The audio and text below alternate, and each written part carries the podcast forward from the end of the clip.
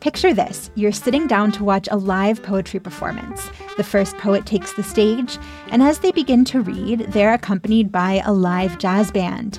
If this sounds intriguing, well, you're in luck.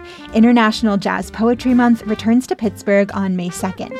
The festival features more than 50 artists, including local jazz icons and poets from Algeria, Cuba, Sudan, and Ukraine. Tickets to watch online or in person at City of Asylum's home on the north side are free.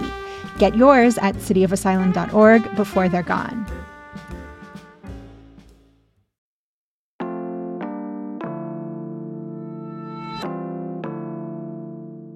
Today on CityCast Pittsburgh, have you or a loved one been personally victimized by the dusty brown Buick Rendezvous in front of the Evergreen Cafe? It's on Penn Avenue in Point Breeze, and some kind of car has been blocking traffic in this exact parking spot for nearly 50 years. And it turns out there's a logical reason why.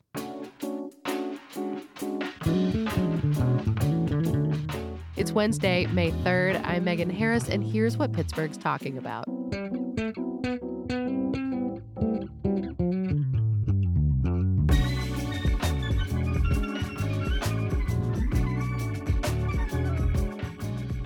I'm with Hannah Kinney Kobre, who wrote a really fun piece for City Paper.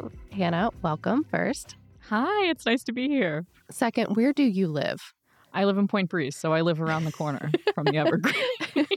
I've been an East Ender, but the specific thoroughfare is brand new to me. I love how mad people are about it. Have you been in traffic there? Like, do you understand why people are mad about it? I do. Like, I have had to move around the car before, you know, like I've been one of the afflicted. And that's the thing. Like, it's that it blocks traffic yes, in it this blocks specific spot, that it's too narrow. Yes. So, like, there's two lanes on Penn Ave, and it blocks, like, and this is before Penn and Braddock meet. So, like, during certain times of day, there's a lot of traffic there of like people trying to get to Yeah. Union Square or whatever. Especially when the bridge was out. Yes, uh, which w- I think also has kind of is one of the reasons there's so much like long suppressed anger. Is like the year the bridge was out, people were kind of losing it even more than normal. But yeah, it blocks one lane of traffic. So like if it's parked there, you have to go around. Um, and it creates kind of a bottleneck, which I think has caused much frustration over the years. And the car there, it belongs to this guy, Phil. He's the owner of the Evergreen. What is this bar like? Like, what brought Phil there? So the Evergreen Cafe, it's a bar that's been there. I mean, I can't remember exactly the date from the article, but it's been there for, I mean, Phil is 65, so it's been at least 60 or 70 years. And so I guess to explain my personal connection to it is that Yeah. my uncle, who is married to my dad's sister, is Phil, the owner of the Evergreens brother. And it was like a family bar. So, like, the entire time he was growing up, as he was telling me, like, he and his brothers would always like go into the bar and, you know, like clean it to make extra money in high school. Can you describe the space for me? Like, the just the general vibe? Yeah. It's like a very divey dive bar. So, it's like cheap beer. Of course, that's a Pittsburgh tradition. I know it has to be cheap beer. Um, it's like there's a lot of regulars there. Like if you come in at like a certain time, you will see people all watching Wheel of Fortune together. You had a photo in your piece that had John Wayne in the background in front of like some wood paneling, and that feels like very true to a very specific kind of spot in the city. Yes, and it's I mean that's the thing is that like it, there's a bunch of random decor in the bar, but it's like very much all decor that I think comes out of like the bar's history or like the Bacharach family particularly. so like the John Wayne for example, Phil's mother Lena who I met uh, before she passed away a couple years ago.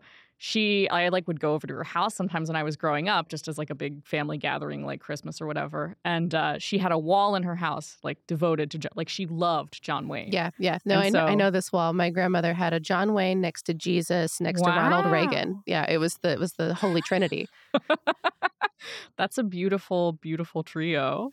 right? Um, so a lot of your story was built on social media complaining. Um, did you have any favorite comments that you saw? I mean, there's a lot of them. Um, should I pull them up? Yeah, why not do it? All right. Let's see. Pittsburgh personified. so the original Reddit post, I'm just going to read it off my phone. Yeah. So the original Reddit post that got a screenshot reposted was to the asshat parked on Penn Ave near the intersection of Braddock at 3:15 on a rainy Friday afternoon. I wish you a weekend full of diarrhea with no toilet paper. Wow. So already we're getting kind of the sense of uh, extreme extreme anger that people have. yeah, Pittsburghers have venom in very like specific ways. Yes, they do. Um, so let's see. Thank you. It's been like 18 years of wondering, pent up aggression. This one post is worth about 20 therapy sessions. Wow. Okay. And then some one person said, which I actually do see a point of, this isn't even a negative comment. Y'all gonna miss that one car when they turn the whole area into luxury condo developments and a condado taco. Oh, that's a deep burn. I Nobody's know. ready for that. I know, it's true. We can't handle it, but it's true.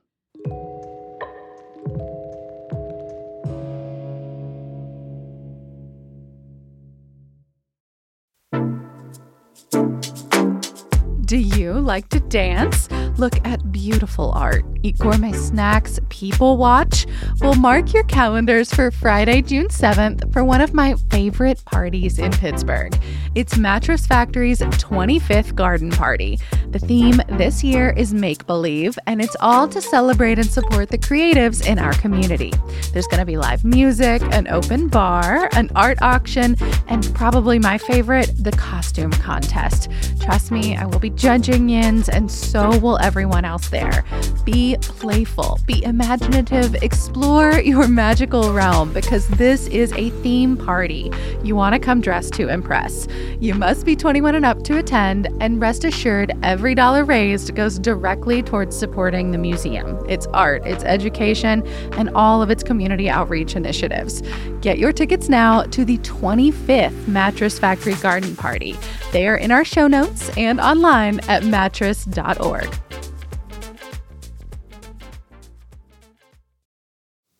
So let's get to why uh, brother Uncle Phil is there. Um, according to the city, he can legally park there. Can you explain the rules around what he can and can't do? Yeah. So if you look at the sign in front of the bar, it only prohibits parking Monday through Friday from 2:30 to 6:30. So anytime outside of that, so like the weekends or before 2:30 or after 6:30 are technically fair game. Is it just literally physically one parking spot there? I saw no, the sign, but you can't the, quite it's tell. a whole stretch of Penn Ave. but nobody else does it. Yeah, no one else does it. Like sometimes you will see people parked on the other side of Penn Ave, but like yeah, there are parts of Penn Ave that you can park on, and he's just the only one who ever exercises. Yeah. So it's not that it's Yeah. illegal. It's just that he has the audacity. Yes, he is stubborn. He's committed to it. He thinks it's his birthright, and he's sticking to it. Well, but in the Reddit comment you just read, you said that uh, that person saw him there at 315. Um, so do we know if Phil is abiding by the rules? I don't know. I he would not reveal that to me. He he basically did say to me that he does. So I do wonder. I mean, I don't know. um, and maybe some other intrepid person can go back and ask him. Um, but I will say that I do wonder how many people don't realize that, like, on the weekends, it's fair game for whenever. So, Yeah. like, you might see him park there between those hours on, like, a Saturday. But I don't know. Yeah. Where does Phil park between 2:30 and 6? Did he you probably ask? parks around the corner because, like, there's a bunch of side streets. Yeah. Um, and so either that or he's just not there. Because also the thing too is that he lives like really close to the bar. Like he lives like a couple blocks away.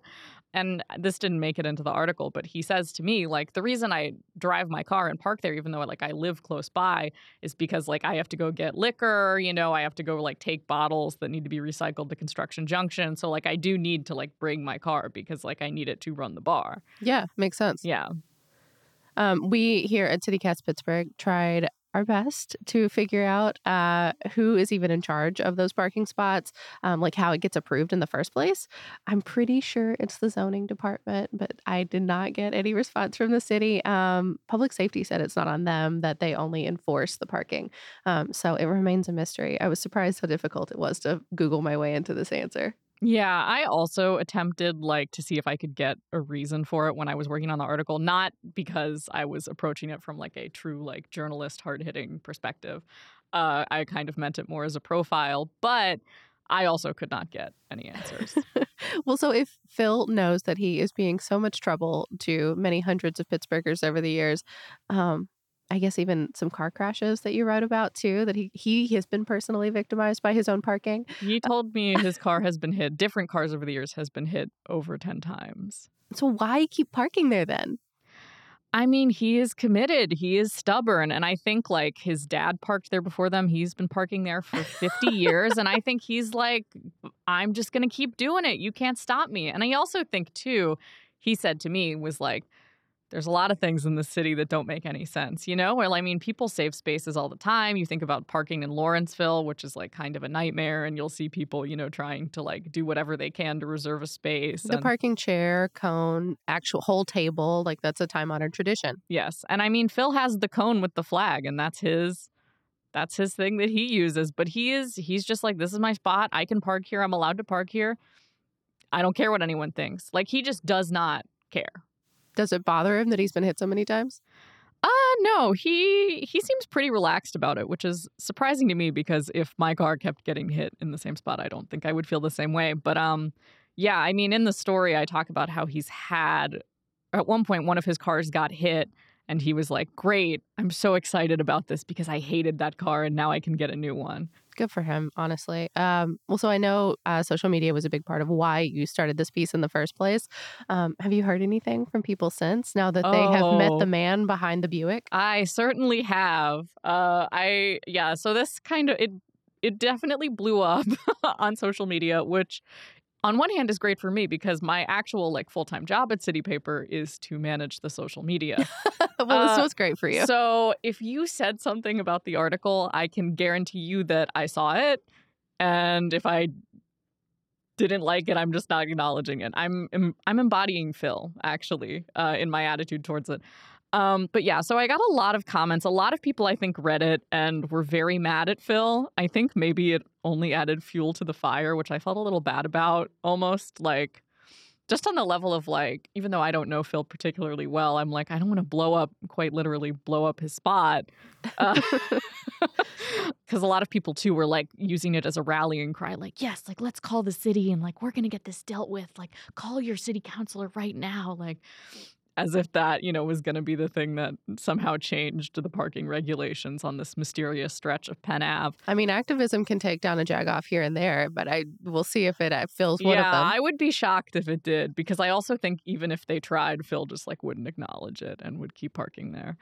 Um, but yeah, I, I saw a lot of comments. I think a lot of people thought that he came off as uh, like very smug or very sanctimonious, which I didn't feel like that because he's like a pretty. If you go into the bar, he's a pretty nice guy. You know, he's nice, he's chatty, he does his job. Like he doesn't mean it with any malice necessarily. He's just stubborn and he doesn't care. I think I meant for it to be funny, and a lot of people like saw it more as like a condemnation of Phil, uh, which was interesting to me. See, to me, I read this and I'm like, this isn't Phil's fault. This is the city. This is the city for allowing a parking problem to persist for more than 50 years. Yeah, like it's a structural problem and not an individual problem. But Phil is, I guess, just the messenger in this case, uh, who is just you know committed to upholding the messed up parking laws of Pittsburgh. Well, Hannah, thank you so much for bringing us this story and for telling us the tale of Phil. Hey, it was my pleasure.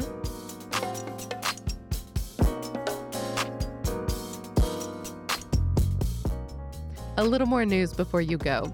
Breast cancer screenings just became more accessible in Pennsylvania. Governor Josh Shapiro signed legislation this week requiring insurance companies to cover the cost of genetic testing and supplemental screenings for people at high risk of developing breast cancer. WESA reports that the bill passed unanimously in the State House and Senate, something we can all agree on, and it's the first bill Shapiro signed since taking office.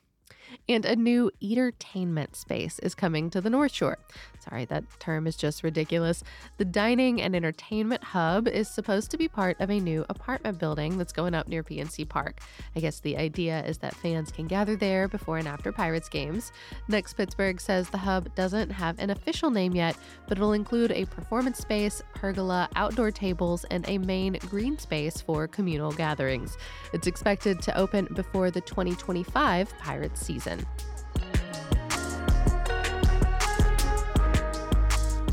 That's all for today here on CityCast Pittsburgh. If you're liking the show, please tell someone, rate us, leave us a review, and make sure you're subscribed to that Hey Pittsburgh newsletter. We'll be back tomorrow morning with more news from around the city. Talk to you soon.